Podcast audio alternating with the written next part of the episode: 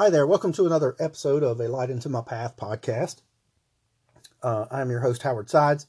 Today we're continuing our look at this letter to the church at Thyatira in Revelation chapter 2, verse 18 through 29. Excuse me.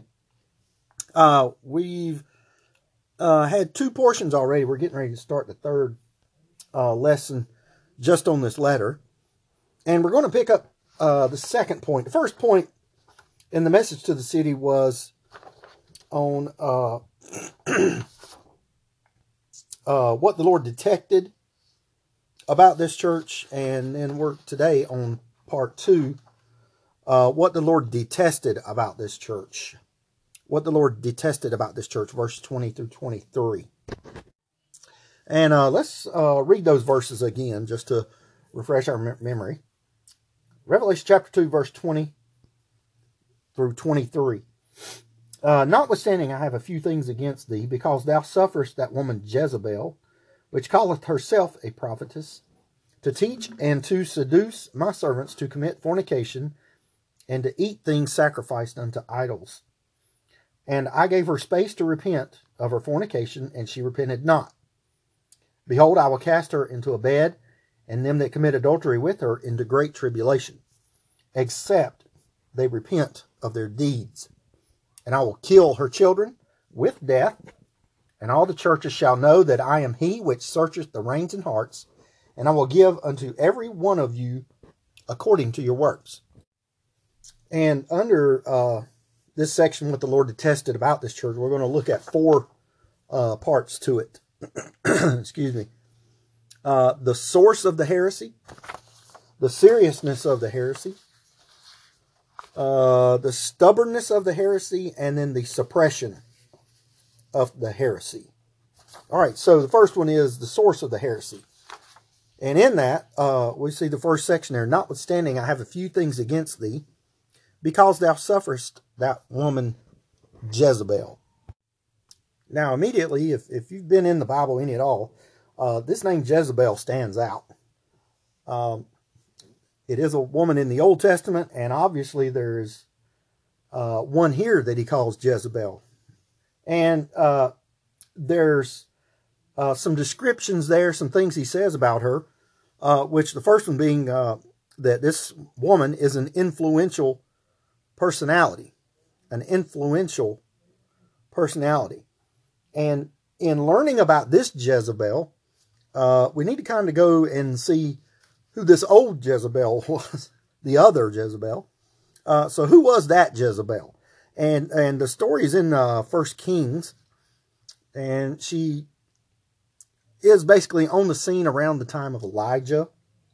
So it's Ahab is the king, and Jezebel is the queen. I I don't have time to go into the whole history, but we'll cover a little bit of the verses uh, on on what she was like. I guess the best way to do it. And uh, it's in 1 Kings chapter 16, uh, verse 30 through 34. 1 Kings 16, 30 through 34. And it says, And Ahab, the son of Omri, did evil in the sight of the Lord above all that were before him. What a way to start. I mean, nobody topped this guy.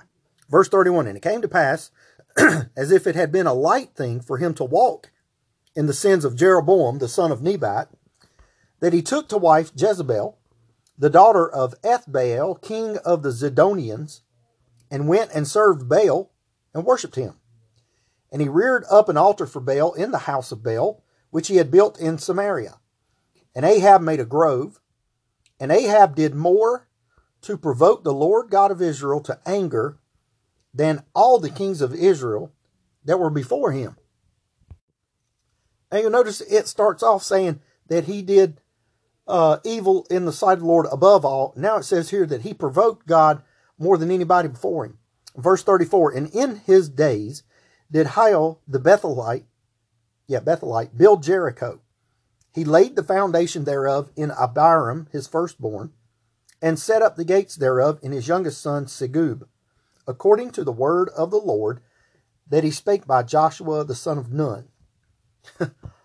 so right away we see the issue uh, is that Ahab was doing evil. Okay, and it, it it goes on there in 33 talking about verse 33 that he did more to provoke the Lord to anger. And I believe what it's talking about is this marriage to this woman Jezebel. Uh, now her she's the daughter of Ethbaal, king of the Sidonians, whose name Ethbaal has Baal's name in his name. Jezebel has the name Baal in her name. And I've said it many times before, and I'll say it again right from the beginning when the tribes were initiated uh, and separated, if you will, or named and all that. God told them uh, that they were not to go and seek a wife of the other nations, and even took it a step further and said that they weren't even to intermarry between the tribes. A Benjamite could not marry a Judite. Uh, a Manassehite could not marry a Danite or any of the other ites. Somebody in the tribe of Dan had to marry somebody in the tribe of Dan.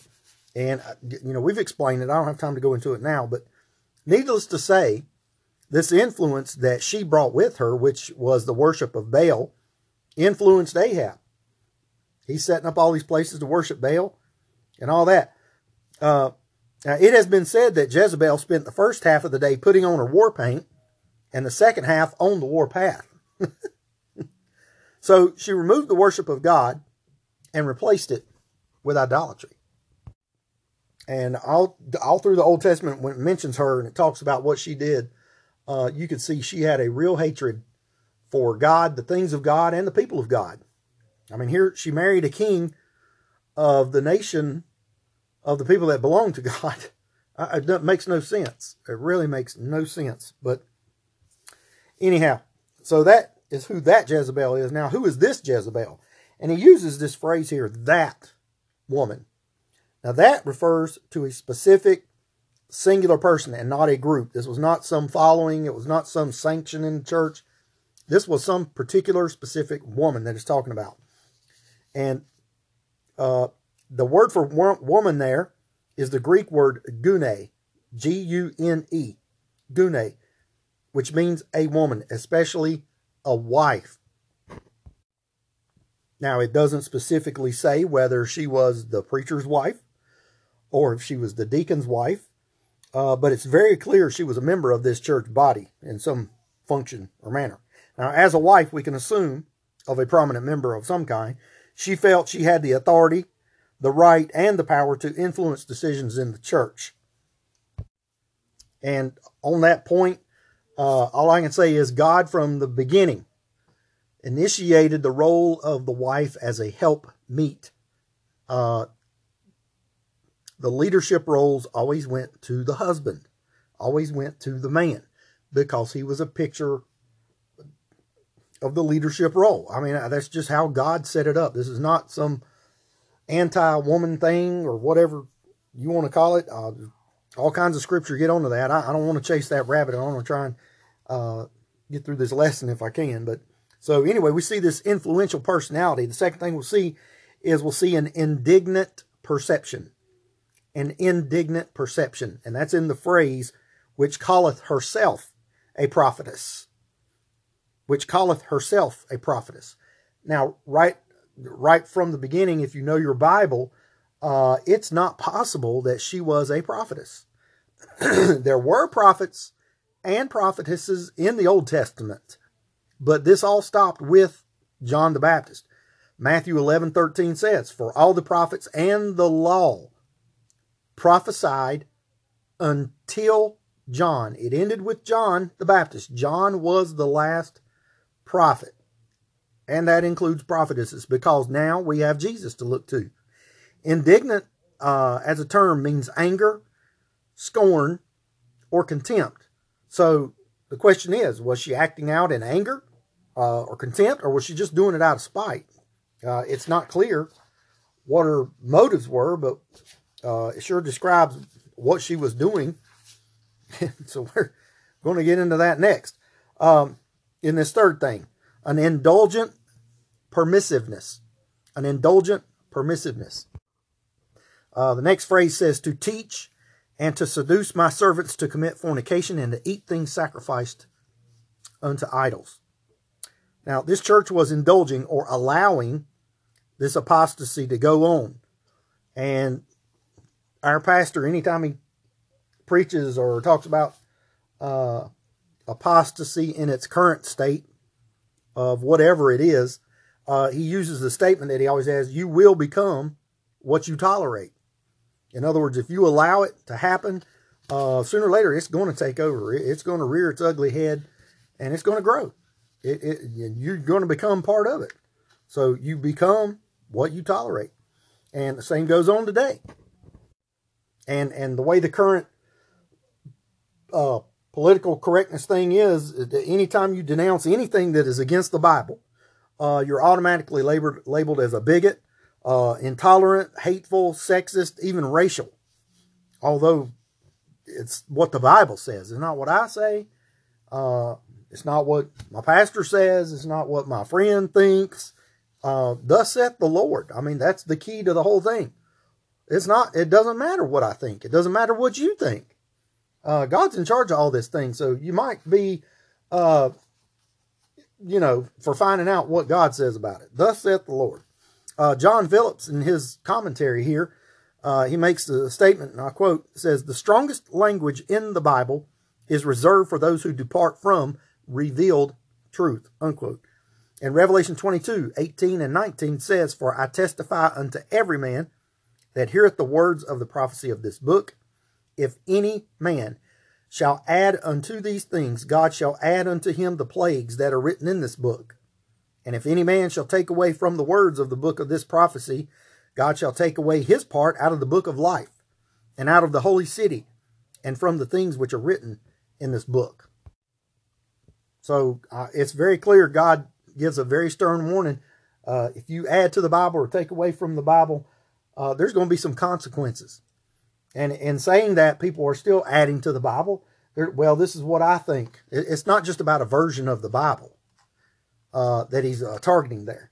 It's it's when people take it upon themselves and say, "Well, this is what I think," or "I think God uh, wasn't really serious when he said that. I think this is what he means." you better be very careful doing that because you're not going against me. You're not going against a pastor. You're not going against some other person that believes anything of that nature. You're going against God. If, if it's God's word, if, if it's what God's word says and you go against it, that's when you are going to fall under the sentence and the judgment of Revelation 22, 18, and 19. Now, this phrase uh, is a repetition of what was stated right at the very beginning in the book of Deuteronomy. Uh, chapter 4 and verse 2 says, Ye shall not add unto the word which I command you, neither shall ye diminish aught from it. Diminish aught.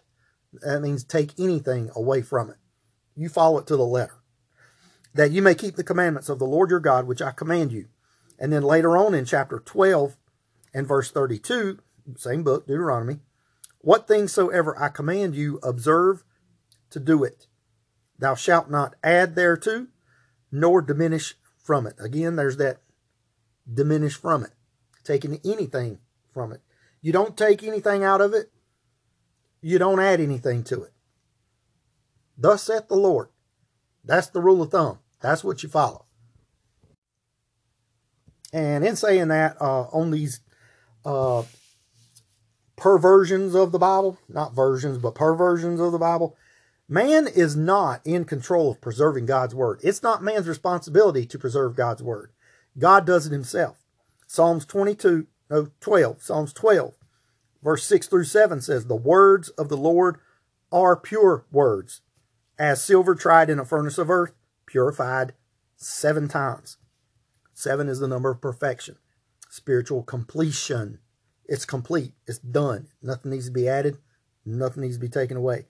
Verse 7 Thou shalt keep them, O Lord, thou shalt preserve them from this generation forever.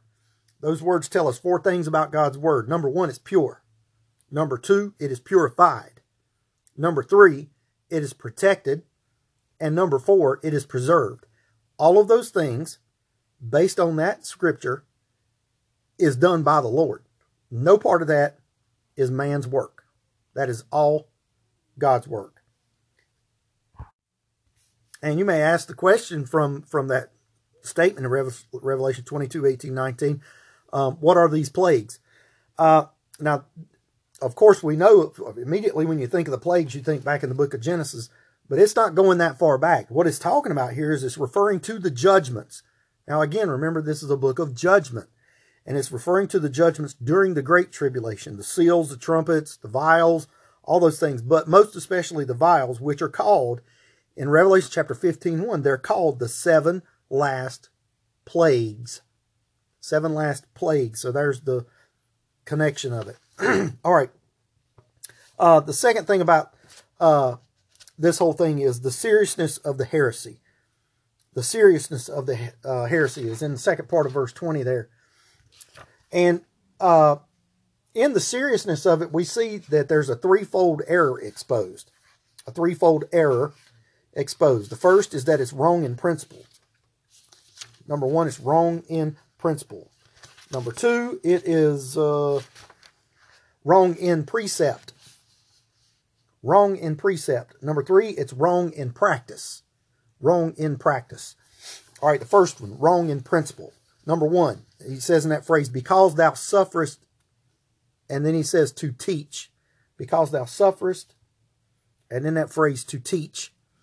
And here's the Greek word uh, ieho, ieho, and it's spelled E J A J W. Ieho. E J A J W. And it means to let be or permit or to leave alone. And basically, it means to allow someone to teach error or apostasy in God's eyes is the same as agreeing with it or letting it or permitting it to happen. They were letting it happen. So basically, you're agreeing with it. In God's eyes, that's what it's saying. You're agreeing with what they're teaching. Otherwise, you would stop it as error, as apostasy. One of the two. Eh, there is a difference now, and I'll point that out, between error and apostasy. Error is unknowingly teaching wrong. You approach them and say, hey, uh, that's wrong. According to the Bible, it says this. Person says, oh, okay, I, I didn't realize that. I didn't know that. I'll correct that. That's an error. Apostasy is the same when they do the same thing and you approach them and say, Well, the Bible says right here that, and they says, Oh, well, no, I believe it's this. Knowingly teaching error is apostasy. Knowingly. Now, what was principally wrong here? What was going on? What was wrong? What was going on? Now, a principle is from the Latin word principium, which means beginning. It is the beginning or foundation of an established truth uh, an established truth. Um, a principle, for an example, a principle of creation is that God is the creator. A principle of salvation is that Jesus Christ's blood is the only blood that works. A principle of a Christian is that salvation had to take place. Had to take place. So, um, that they allowed this woman to teach is the focal point of the problem. It was not that this particular woman was allowed to teach, but that they allowed any woman to teach. The reason why is clearly evident in what is going on here. Now, let me say this.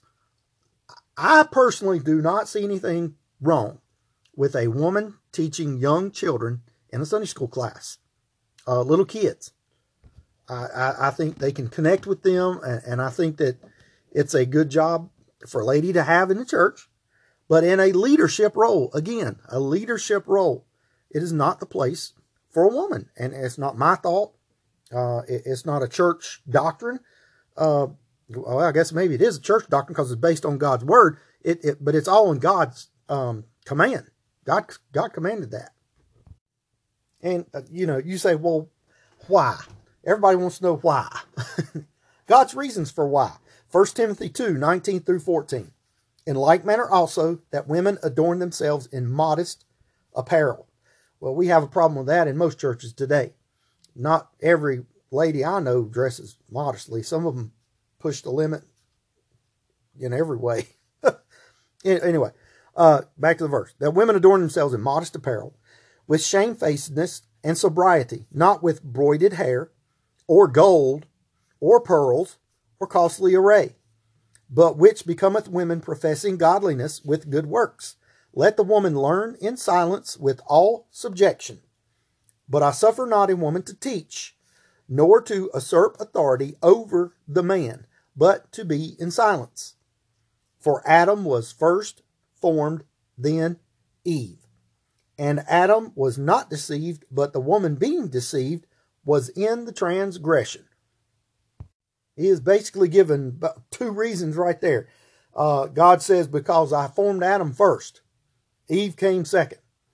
And then the other reason, he said, Adam was not deceived, but the woman was deceived. And he's not laying all the blame on her. Okay? God's not laying all the blame on her because what does it say? Adam partook of it too. But she was the first to be deceived. So uh, th- that phrase there, adorned in modest apparel, it is the duty. And I even capitalize that. It is the duty, saying responsibility of women as members of the congregation to practice modesty of actions and dress, because the opposite would likely be a hurt and a hindrance to their fellow worshippers. I, if you dress like a prostitute, people are going to look at you like a prostitute. I mean, that's just saying it like it is. Uh, weapons of attraction. Weapons of attraction. Satan has used sex to bring down more Christians than any other sin. Uh, why wouldn't he be interested in using your attractive actions in tight, short dresses to distract someone and get their minds off God? Tops are getting lower and bottoms are getting higher. I mean, and that's just year after year. Every, I can't tell you how many times I've even in our really, and no matter what church you go in, uh, if you, if you're a lady, if you sit down, the first thing you have to do is yank on your skirt to pull it on down. Well, then your uh, subconscious is telling you your skirt, skirt's too short. Right? Why else would you be yanking on it? Uh, the next phrase, shamefacedness. Don't wear something that should be embarrassing to a modest woman. Don't wear something that would be embarrassing to another woman. I, should and would. Uh, embarrassing. Sobriety. Uh, this is talking about sanity. Don't wear clothes that you even think might stir up someone's desires and passions. If you think somebody thinks it's going to look sexy, if you think somebody's going to look at it and say, oh man, whoo, she looks hot in that, don't wear it. Don't wear it. Albert Barnes, in his commentary, he says this, and I quote, It is opposed to all that is frivolous and to all undue excitement of the passions. Unquote. My man's a man and a woman's a man. I mean, it goes the same way. A man shouldn't dress like that. You're going to church. You're not uh, to worship God. You're not going to um, uh, advertise yourself or promote yourself. I, well, I was going to say that I think the Puritans had it right to begin with, but maybe we shouldn't go that far. But anyway, uh, broidered hair, costly array. And what that's getting at is that it was a common practice of Grecian women of that day to intertwine their hair with gold, silver, jewelry, tissue, or even vines to make their hair sparkle and shine or have an attractive smell. Um, and I know a lot, a lot of women do that today. Even uh, at Christmas time, they'll intertwine it with uh, um, whatever you call it, tinsel. Yeah. Um, again, Albert Mar- uh, Barnes in his commentary, he says, and I quote, any external decoration which occupies the mind more than the virtues of the heart, and which engrosses the time and attention more, we may be certain is wrong. Unquote. Costly array simply means expensive clothing. It is considered foolish as it attracts attention to the wrong things and depicts a worldly seeking mind. Um, the phrase good works. As Christians, it is our duty to follow Christ's example he set forth in Acts 10:38, who went about doing good. Who went about doing good. Uh, to seek to attract attention to ourselves is anti everything a Christian should be. The, again, the term Christian is Christ like. Do you think God, if he was a woman, would have dressed like that? Do you think Christ, as a man, would dress like you're dressing? Uh, you know, I mean, just as important for the guys to dress the part as it is the women, too. Uh, learn in silence. This simply means that the women were not allowed to teach the people, which included interrupting those who were speaking with questions. If you have questions, you ask your husband. Uh, if he doesn't ask, have no answer to it, then then you can go from there. But it's talking about interrupting the speaker. Uh, all subjection. All subjection. All is the Greek word pas, P-A-S, pas. It means any, every, the whole, whatsoever. Subjection is the word hypotage. Hypotage. H-Y-P-O-T-A-G-E. To subordinate oneself, to reflexively obey. That means you object, uh, you obey, obey reflexively. It comes without even thinking about it. You just do it. Uh, suffer not a woman to teach. Uh, Albert Barnes, again, his commentary. And I quote again uh, This evidently and obviously refers to the church assembled for public worship in the ordinary and regular acts of devotion. There, the assembly is made up of males and females, of old and young, and there it is improper for them to take part in conducting the exercises. But this cannot be interpreted as meaning that it is improper for females to speak or to pray in meetings of their own sex, assembled for prayer or benevolence, nor is it improper for a female to speak or to pray in a Sunday school. Neither of these come under the apostles' idea of a church. And that, that explains kind of like what I said a minute ago. You know, for these younger classes, the little children, I don't think there's anything wrong with the women teaching that. But once you get into uh, teenage years, I think the classes should be separated. Uh, the young ladies taught by women, the young men taught by men. That way you can speak plainly about things you need to. Uh, the Bible talks about things clearly and plainly, and we should too. But putting them together uh, just disrupts things. I mean, I mean, let's face it. The teenage years, you got raging hormones. It's hard enough to concentrate on God uh, with some pretty girl sitting beside of you and got nice perfume on, or some attractive young man sitting there plays on the football team, and everybody's going back crazy for, and he's uh, wearing expensive cologne. It's just hard to concentrate. It's hard to concentrate. That's what it's talking about. Uh, usurp authority. Authority here is the word authentio. Authentio, which means to act of oneself, to dominate. And usurp is from the compound outhen, outhen, O W T H E N, which means uh, baffling or backwards wind, strange air. well, that could have several connotations there, couldn't it? And uh, for further clarification, um, the last two verses give God's reasons why he established things the way he did. Um, the pulpit commentary uh, says on this subject, and I quote, Satan could not subvert Adam till the serpent came and turned the heart of Eve, and Eve turned his heart, and they both sinned. Wherefore it is said, The woman which thou gavest me. Satan had no power to turn him till Eve came, and she was the cause of his eating. Now, inasmuch as the serpent did not attack Adam, he being the stronger and more knowing person, and less capable of being managed and seduced, but made his attempt on Eve, in which he succeeded. And since not Adam but Eve was deceived, it appears that the man is the more proper person to bear rule and authority, as in civil and domestic, so in ecclesiastic affairs. And it is right for the woman to learn and the man to teach. And seeing that Eve was the cause of transgression to Adam and of punishment to him and his posterity, the subjection of the woman to the man was confirmed afresh. And then there is uh, the term submission. What what actually is submission? Uh, Warren Wiersbe, I think, explains it pretty good in his commentary. Uh, he says, and I quote, this literally means to rank under, to rank under. Anyone who has served in the armed forces knows that rank has to do with order and authority, not with value or ability. A colonel is higher in rank than a private, but that does not necessarily mean that the colonel is a better man than the private. It only means that the colonel has a higher rank and therefore more authority.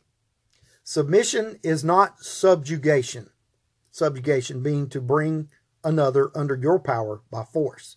Submission is recognizing God's order in the home and the church and joyfully obeying it.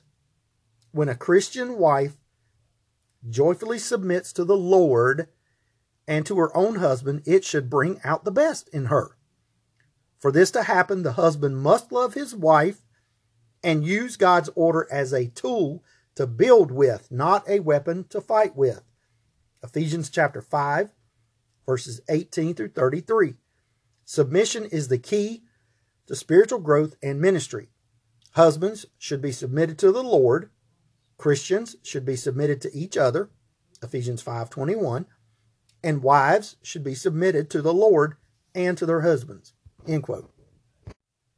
Okay, so that covered the thought about God's reasons for why. Yeah, God's reasons for why. Um, now let let's talk about the second part. There's three parts to it. All these have three parts, but the, the second part: women's rebellion as how. Woman's rebellion as how.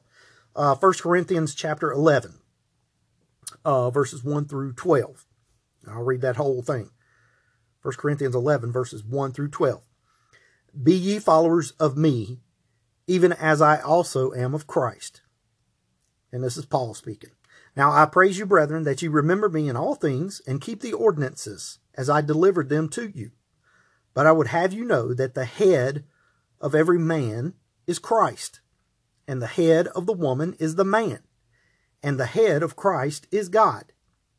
Every man praying or prophesying, having his head covered, dishonoreth his head.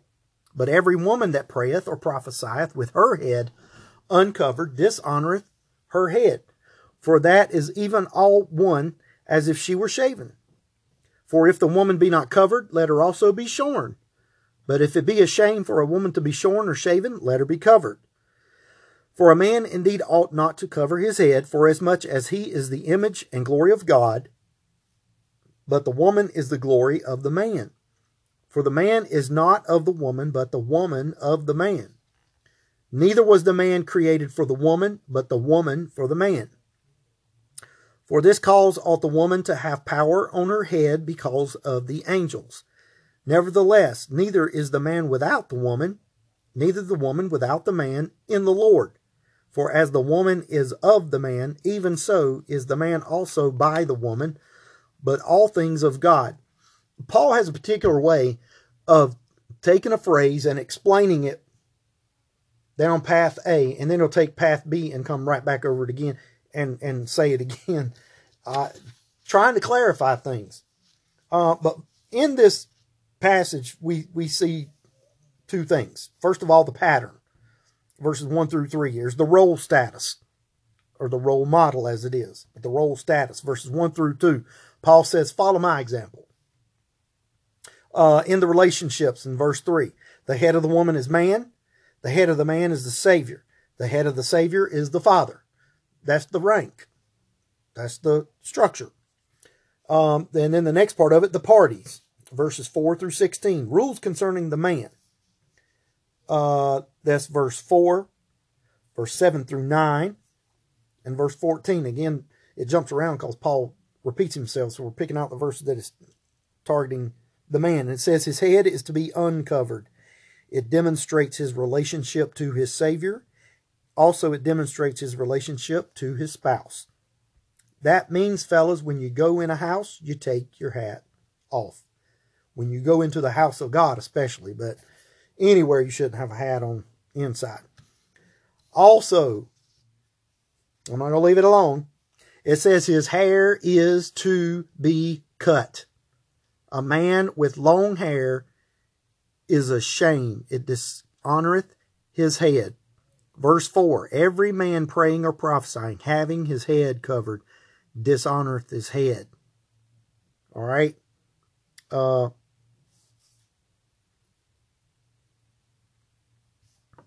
uh, rules concerning the woman. Verses 5 through 6, verse 10, verse 13, 15 through 16. First of all, her head is to be covered. It demonstrates her submission to her Savior. It demonstrates her submission to her spouse. It demonstrates her submission to her celestial spirits. Her hair is not to be cut. Not to be cut. Short hair was not a good sign. Uh, shorn is the Greek word kero.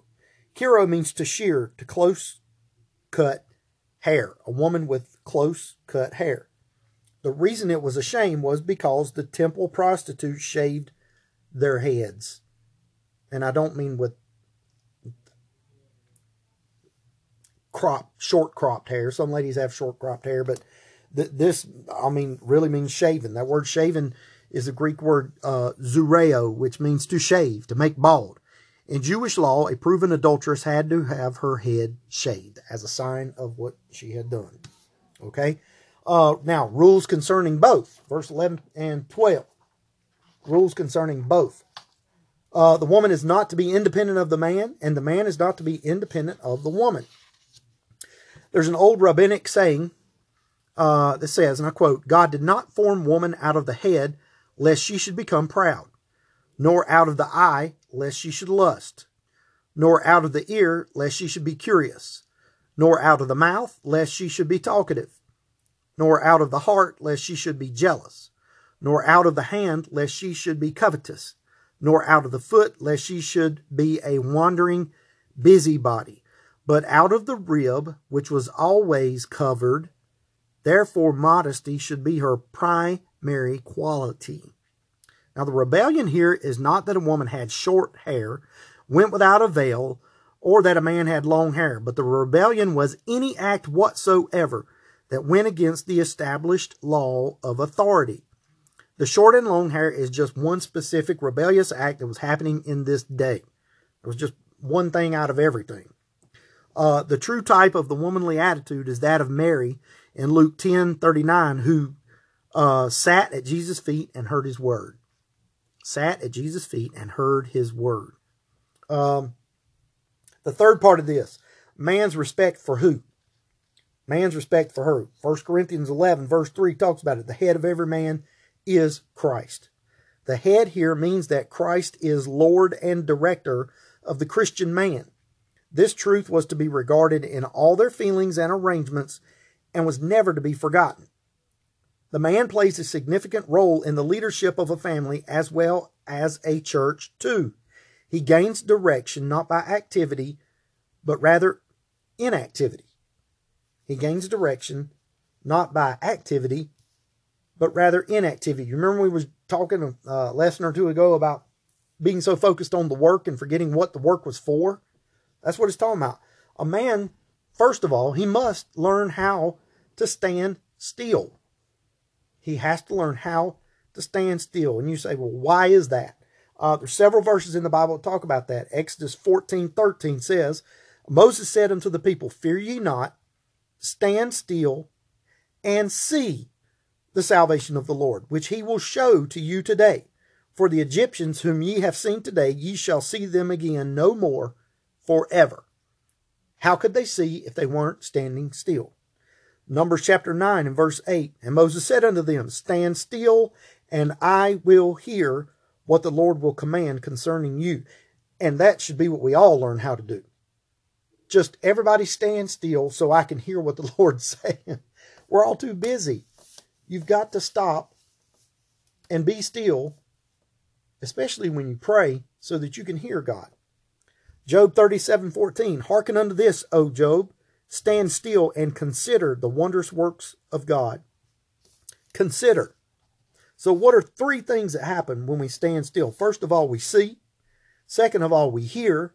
Third of all, we consider. We have time to see it, we have time to hear it, and we have time to think about it. We need to do a lot more thinking about it. And to do that, we got to be still. So, first of all, the man must stand still. Second of all, he must hear still. He must hear still. And you're like, what? 1 Kings 19, 11 and 12. And behold, the Lord passed by, and a great and strong wind rent the mountains and break in pieces the rocks before the Lord. But the Lord was not in the wind. And after the wind, an earthquake. But the Lord was not in the earthquake. And after the earthquake, a fire. But the Lord was not in the fire. And after the fire, a still, small voice. I think this is a key portion of scripture here with how we think things ought to happen. Uh, when we pray, we expect to see to see uh, strong winds. We expect to see the rocks break. Uh, we expect to see earthquakes. Uh, maybe we even expect to see a fire, and to God to be in all that. Clear, visible signs. Lord, smack me in the face with what it is. Make it clear. But in all of that that he did for Elijah, he wasn't in any of it. At the very end, it says, in a still small voice. And I think a lot of that has to do with God has to make us stand still so that when He does speak in that still small voice, going back to what we just said, we'll be able to see, we'll be able to hear, and we'll be able to consider. We'll be able to do those three, three things. Now, uh, the correct principle in dealing with a usurper of authority. uh, what do you do when you got an issue? correct principle in dealing with a usurper of authority. And Jesus Christ laid it out himself, Matthew 18, 15 through 17. He said, Moreover, if thy brother shall trespass against thee, go and tell him his fault between thee and him alone. Don't go tell your best friend. Don't go tell Barbara Busybody or all them other. You go directly to him and him alone. If he shall hear thee, thou hast gained thy brother. In everything, in other words, things are good. Verse 16. But if he will not hear thee, then take with thee one or two more, that in the mouth of two or three witnesses every word may be established. A clarity of facts. Well, he said, she said, ain't none of that. They go with you among the two parties and you iron it out. Verse 17, and if he shall neglect to hear them, tell it unto the church. But if he neglect to hear the church, let him be unto thee as an heathen man and a publican. And you put him out. I added that last part, but that's what you're going to do. If there's a problem in the church, you put them out. You try and fix it according to this. You do it one on one. And if they don't correct it, then you go with two, one or two more people uh, for witnesses so that uh, all the facts are there. If they don't get it straight, then you take it for the whole church. If they still refuse, then you put them out. I mean, how can they be a part of the body if they're uh, uh, usurping the authority? It, it, it, there's no harmony there. Okay, um,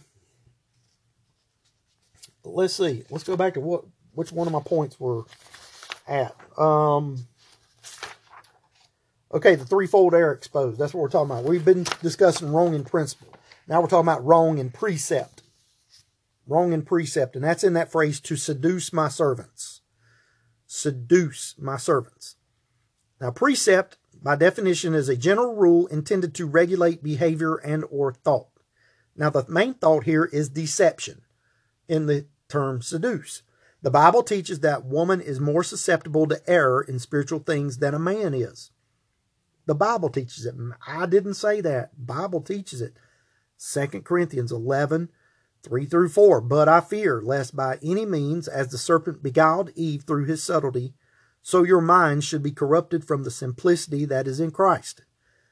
For if he that cometh preacheth another Jesus, whom we have not preached, or if ye receive another spirit which ye have not received, or another gospel which ye have not accepted, ye might well bear with him. Now, this is not saying that a man cannot be deceived. Obviously, a man can be deceived. Why do you think there's so many televangelists today? I'm not saying they're all bad, but 99.9% of them are. If you listen long enough, you'll catch the red flag. After all, uh, who was it that this woman was deceiving in the first place? right? Now, many false cults have been started by women. Uh, just for an example, the Seventh day Adventist movement was started by a, a woman named Mary Ellen White. Uh, Christian Science was start, started by Mary Baker Patterson Glover Eddy. three names wasn't enough for her. I don't know. Maybe she remarried and just kept adding the names. Mary Baker Patterson Glover Eddy. Mm. Uh, Theosophy Theosophy, another religion started by Madame Blavatsky. Modern Pentecostalism was started by Aimee Semple, not S I S E S E M P L E, Semple McPherson. So, wrong in precept. Final thought on that word in wrong in practice. Wrong in practice. Uh, that's in the phrase to commit fornication and to eat things sacrificed unto idols. Now, this listed two of the gravest sins against man and God. Now, this passage can be taken in two ways literally and figuratively. Literally, the trouble with this view is the later statement in verse 23 and I will kill her children with death. If the first statement is to be taken literally, then this one would also have to be true. Scripture supporting this view. In the Old Testament, God killed Aaron's sons the moment they brought strange fire into the holy place in the tabernacle. Leviticus 10, verses 1 through 2. And Nadab and Abihu, the sons of Aaron, took either of them his censer and put fire therein, and put incense thereon, and offered strange fire before the Lord, which he commanded them not.